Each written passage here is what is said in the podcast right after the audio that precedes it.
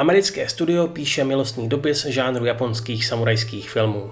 Tak popsal Ghost of Tsushima herní ředitel studia Sucker Punch Nate Fox. Se svým týmem si vybral historické období, které není ve filmech ani hrách skoro vůbec zmapované a po šesti letech vývoje je jejich dílo konečně venku. A povedlo se.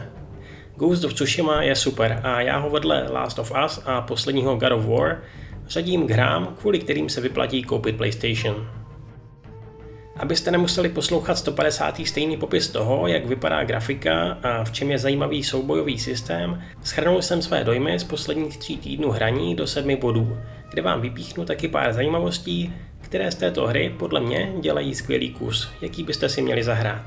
Zvlášť pokud máte rádi Japonsko. 我は酒井仁地頭である志村殿の甥だ Hlavní příběh se točí kolem Jina Sakaje a jeho přerodu ze samuraje v ducha ostrova. A mě osobně tenhle vnitřní konflikt hodně baví a ovlivňuje i můj styl hraní. Často si říkám, mám tuhle skupinu nepřátel přepadnout ze zálohy nebo je vyzvat hrdě na souboje. Moc pěkný nápad. To, jakým stylem hrajete, mimochodem ovlivňuje i počasí. Hrdým samurajům bude častěji svítit slunce, zatímco ninjové si užijou déšť a blesky. Co je taky fajn, vedle hlavní dějové linky vás provází i legendy, které vychází z japonského folkloru. Když pak kouknete na internet, můžete dohledat jejich původní verze. Jednou takovou legendou je třeba příběh o posvátném luku Hamayumi. Ghost of Tsushima je fikce postavená na reálných základech. Pokud jste historik, který se rád ním dá v detailech, uvidíte ve hře spoustu nepřesností. Autoři je ale sami přiznali. A záměrně. Třeba takovou katanu, krásný ikonický meč, ve 13. století ještě samurajové rozhodně neměli. Ale upřímně nechyběla by vám? Tvůrci zkrátka hledali rovnováhu mezi skutečností a představou, jakou o samurajích a japonském středověku všichni máme. Tak, aby z toho vyšla velká zábavná hra. A za mě se to teda povedlo. I přes všechny ústupky je to hodně povedené nahlédnutí do japonské historie. V tomhle ohledu vás možná zaujme, že jednou z inspirací, která stála na úplném začátku, byl vedle filmu Akiry Kurosavy taky králičí samuraj Usagi Yojimbo, kreslená figurka z komiksu Stana Sakaje. Tahle série mimochodem vychází už několik let díky nakladatelství Krev taky v Česku. Ve skutečnosti má souostroví Tsushima zhruba 700 čtverečních kilometrů. Ve své herní podobě měří jen 29, ale to je pořád sakra hodně. Pro srovnání, třetí zaklínač měl těch kilometrů 52 a to byla fakt veliká hra. Na mě možná až moc. Jak se po ostrově pohybujete, narazíte na spoustu různých typů prostředí. Husté lesy, rýžová pole, zasněžené vesničky, bambusové háje, divoké pobřeží. Je toho dost. Opravdová Tsushima tak samozřejmě nevypadá. Tým vývojářů si ale v tomhle ohledu vzal inspiraci z různých částí a míst Japonska – takže v průběhu hry můžete v podstatě objevovat rozmanitost celé země na dvou malých ostrovech. Hra má jednu zásadní chybu, která mi pije krev. Nepřátelé často nevidí vaše spojence.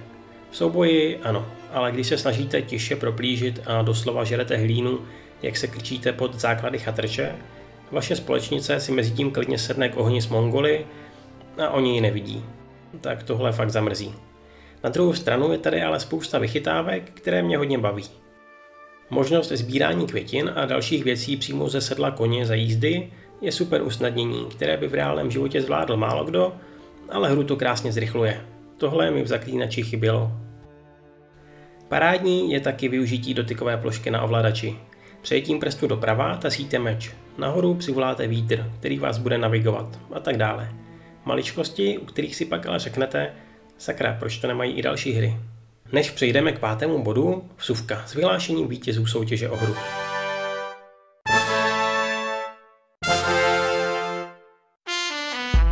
Dal jsem tři otázky a pozbíral spoustu odpovědí. Z těch správných jsem nakonec nechal svého kamaráda z Japonska vylosovat dva z vás a s chodou okolností to jsou dva Lukášové. Lukáš Neuheisel a Lukáš Plhoň. Gratuluju a víc vám napíšu do zprávy. Jo a mimochodem, ta méně známá legenda s potopením mongolských lodí, která mě zajímala, byl zelený drak. Fotomod ve hrách nepoužívám, protože mě zdržuje. V Ghost of Tsushima ho mám zapnutý každou chvíli. To prostředí, ty situace, připadám si jako během některé ze svých cest v Japonsku, kdy jsem během dne schopný udělat stovky fotek. Co všechno se dá v tomhle režimu dělat, to je krása. Jeden ze spoluzakladatelů studia Sucker Punch, Brian Fleming, dokonce říká, že právě fotomod je jedna z věcí, které se báli. Aby nakonec hráči nefotili tak moc, že je to vytrhne z příběhu. Sám se prý pořád nemůže rozhodnout, jestli je to ve výsledku úžasné nebo hrozné řešení. Za mě vede ta první varianta. Jestli si něco z technické stránky zaslouží vyzdvihnout, tak jsou to loadingy. Načítání hry je tak rychlé, že se někdy ani nestihnete napít. Když jsem si to měřil, rychlé přenesení z jednoho konce mapy na druhý trvá asi 12 vteřin. A když vaše postava umře, načte se hra asi za 5 vteřin a můžete pokračovat. Adrian Bentley, jeden z hlavních programátorů, k tomu mimochodem dodal, že v tomhle případě museli načítání dokonce uměle natáhnout, protože testeři nestíhali přečíst herní typy, které jim po smrti načítací obrazovka nabízela.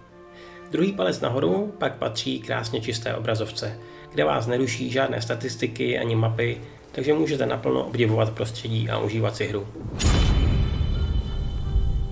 O anglickém dubbingu se mluví často. Já osobně ale hraju jedině s tím japonským a neumím si to představit jinak.